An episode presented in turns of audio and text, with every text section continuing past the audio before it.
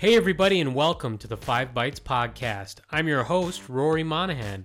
The podcast, as always, is brought to you by my sponsors PolicyPak Software, where you use Group Policy or MDM to remove admin rights, manage and lock down applications, Java, browsers, and mitigate ransomware, plus more.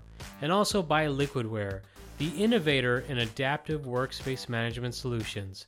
And also, of course, by Goliath Technologies who help IT pros be proactive and anticipate, troubleshoot, and prevent end user experience issues, regardless of where IT workloads or users are located. If you enjoy the show each week, you have these great sponsors to thank. And now for some news. In just a few days' time, on October 5th, Windows 11 will begin rolling out to eligible Windows 10 PCs and will be for sale on a handful of PCs that will come preloaded with the operating system. While we are on the verge of Windows 11 becoming publicly available to the masses, at least according to a report from WindowsCentral.com, only 38% out of over 1,000 Windows users surveyed recently were aware of the upcoming Windows 11 upgrade. Now, it is a tiny sample size of just over a thousand people, but I also don't recall seeing any of the promised Windows 11 is coming uh, pop ups or toast notifications myself either.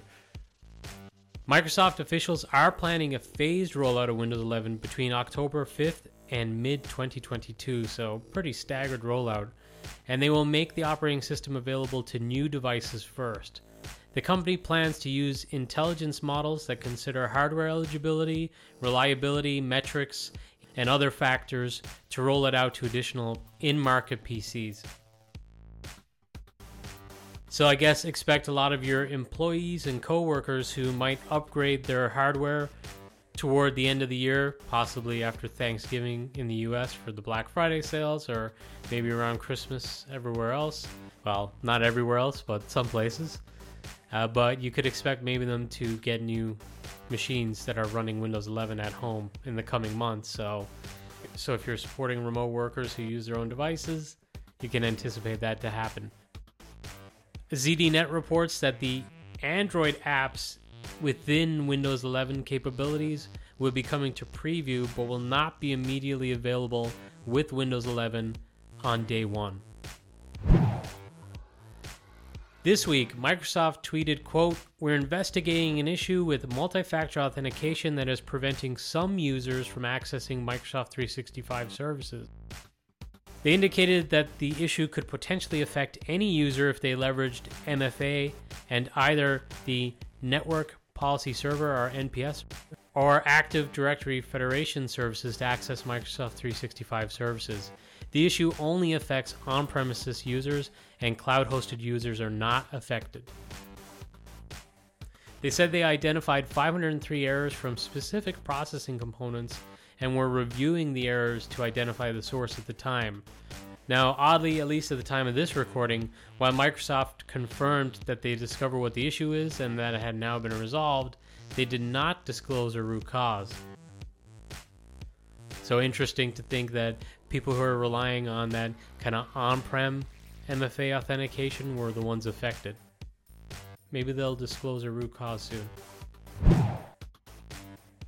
But on the topic of Microsoft MFA, Ars Technica reported a newly discovered bug in Microsoft's Azure Active Directory implementation could allow single factor brute forcing of a user's AD credentials.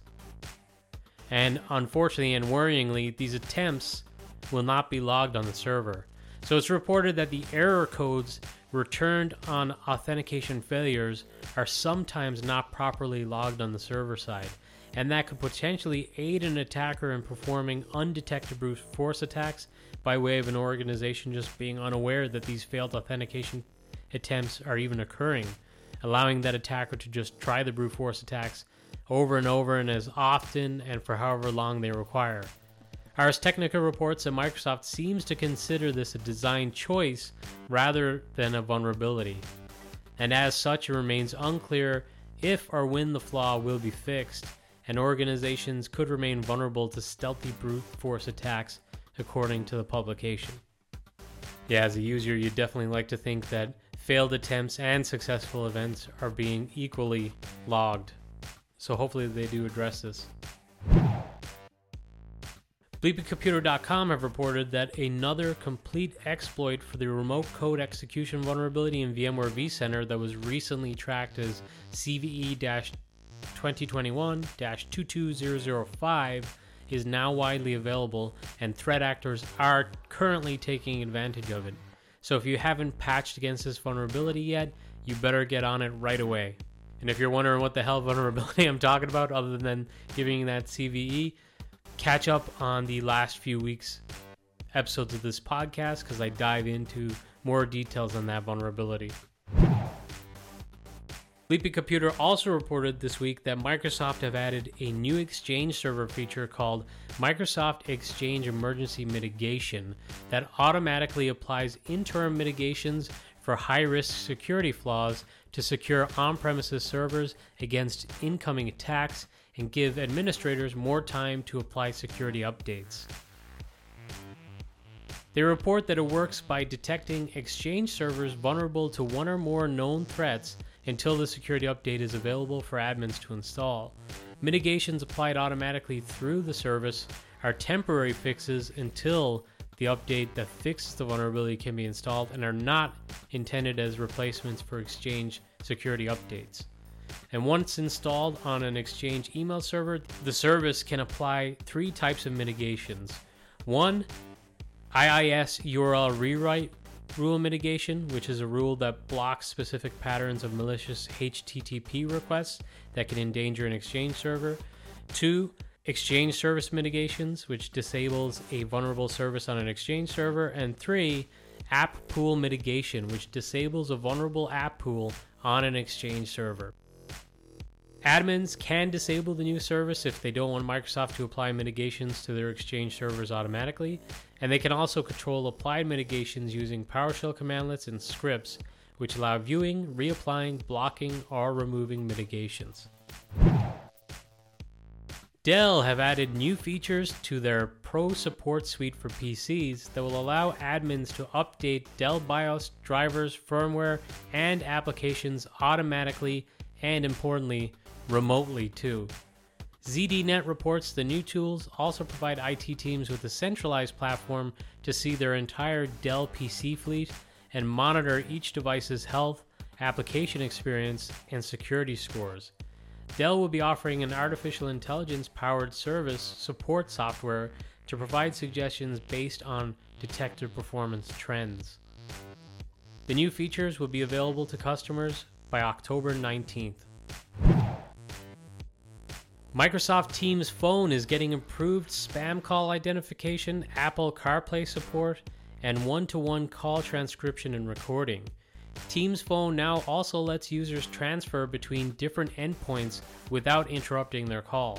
Users would just need to open their Teams app on another device and the call will be transferred to it, and then tap to just move the call over.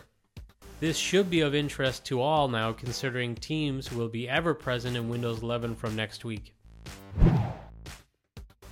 And in a somewhat odd announcement, considering what I just said about Teams being rolled into Windows 11, Microsoft have announced this week that they're bringing a facelift to Skype.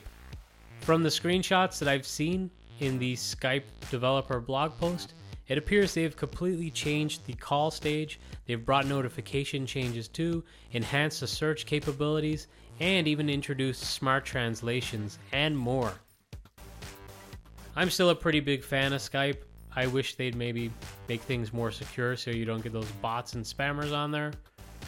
But personally, I think I would have preferred for them to just develop Skype further than bring in Teams. I find it a much more enjoyable product to use, but that's just me.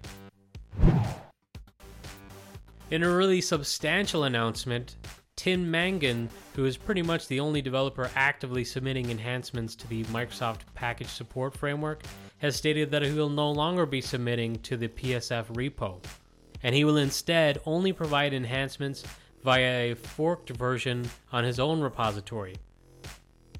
He said this is due to fixes that he has created and submitted in the past becoming broken by a change made that was out of his control and power. So I guess in order to protect the great work that he's doing, he's going to have this forked repository where it's going to be more stable and he has control.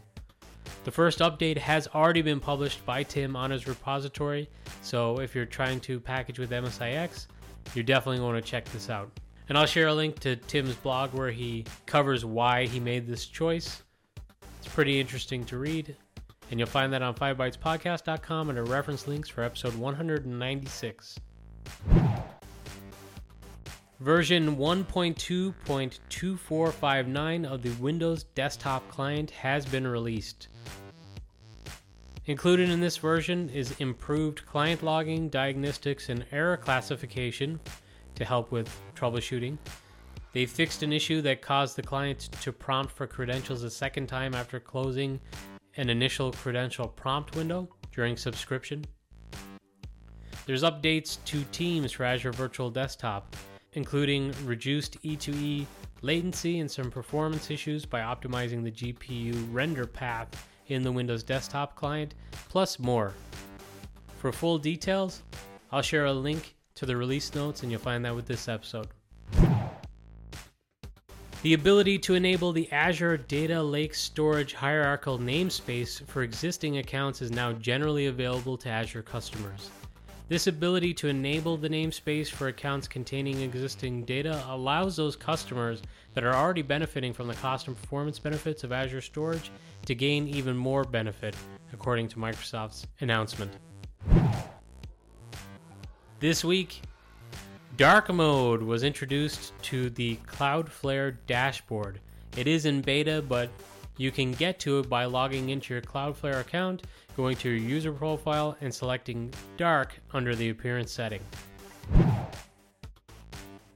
Citrix and Nutanix announced a new, stronger partnership for bringing Citrix VDI to Nutanix HCI in hybrid and multiple public clouds.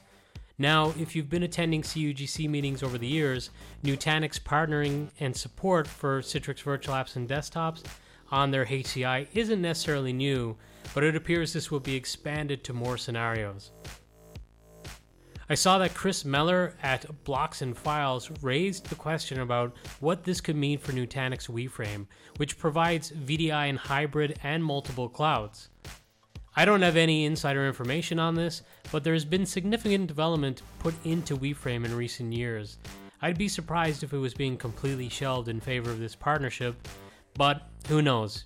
Interesting nonetheless.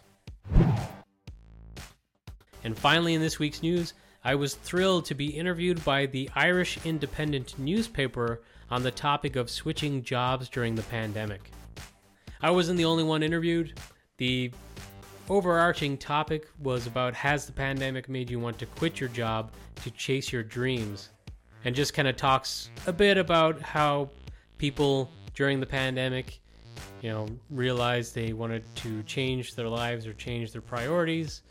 And I just talked about how I reached the decision to jump completely out of my comfort zone into a marketing job with ControlUp. It has been really awesome, but I don't know if I would have made that decision or made that leap if not for the pandemic and some of the things that had happened because of it.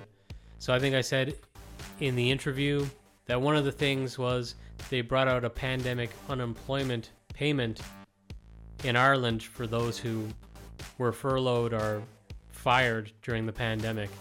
So they basically increased the unemployment from just under 200 euros a week to 350 euros a week. So I was looking at that and I was like, well, this is probably the best time to take that risk because if it doesn't work out and I'm just bad at the job and get fired, well, 350 a week is a lot easier and more comfortable to live off of than under 200 euros a week. So that was a factor that emboldened me to take a risk. And it was cool to be able to share that with a very widely distributed newspaper in Ireland. And now, a weekly webinar. So, this is a biggie. On October 5th through October 7th, VMworld will be taking place. I've never actually got to go to VMworld in person. I have always looked at the catalog though to see what sessions we're going to be running. And I can say comfortably that, at least in recent years, this year's event has the most EUC related content that I have ever seen for a VMworld event. And some of the great content will include that from my friends Tom Fenton and Trentent Tye, which teaser, if you haven't seen it on social media, they do some pretty interesting experiments with a laptop and a microwave. So check that out. Another one of my awesome Control Up compadres, Wouter Kursten, will also be holding a virtual V breakfast event for EMEA ahead of VMworld on the 6th. So if you'd like to do a virtual breakfast event, reach out to Wouter. He says it's open to everyone and will take place from 8:30 to 10 a.m. Amsterdam time, which I think is Central European time. And now this episode's scripts, tricks, and tips. Azure Visualizer is a pretty cool PowerShell module that I discovered this week, and it lets you visualize and document Azure infrastructure. So you simply import the module and run a PowerShell commandlet with the name of a resource group in your tenant. The resources are then plotted out on a really great looking chart, giving you kind of a view of the different dependencies and the flow of your resources. Very cool stuff. This week I saw that Ryan Mangan shared a really cool looking graph that shows the performance differences before and after image optimization that includes Azure Virtual Machines, Windows 365, and Server 2022, and machines that have CPU architecture, OS, inferior disk, and optimization were all tested. And you'll see in the results and on the chart that Cloud PC was the lowest scoring and AMD after optimization was the highest. And this makes a lot of sense to me just based off of my own impressions from testing Cloud PC. Just even launching File Explorer to the root of C is a really rough experience. It, it seems to hang like it's a application with a single threaded process that's just getting absolutely throttled. But very interesting uh, as well to see some of that disk performance. It's maybe not what you would expect. So check that out. This week I blogged for my buddies at Algiz Technology. That includes my video of using robotic process automation for automating application packaging and delivery. So I think this is a really cool use case. Robotic process automation is becoming a much, much more widely used and popular technology. So if you want to see how to apply it to an EUC use case, check out this blog post and video. And I'll share a link again with this episode, which is episode 196 on 5bytespodcast.com, as I do with everything that I talk about on each episode of the podcast. The awesome Steve Noel tweeted this week that if you're getting a 5 plus minute delay in Nutanix power actions on Citrix hosting connections or through Prism Element, you might need to set the turn off the display setting to enabled with a zero value. He stated that merely setting this within the master image does not stick. So that's pretty interesting. And there's a good discussion with Steve and others talking about the issue on Twitter as well that you can find. Another cool PowerShell commandlet or script that I saw this week was PS Drives that returns local and map network drives with a really nice custom formatting that looks awesome. Did you know that you can get Azure credits for use for your open source projects?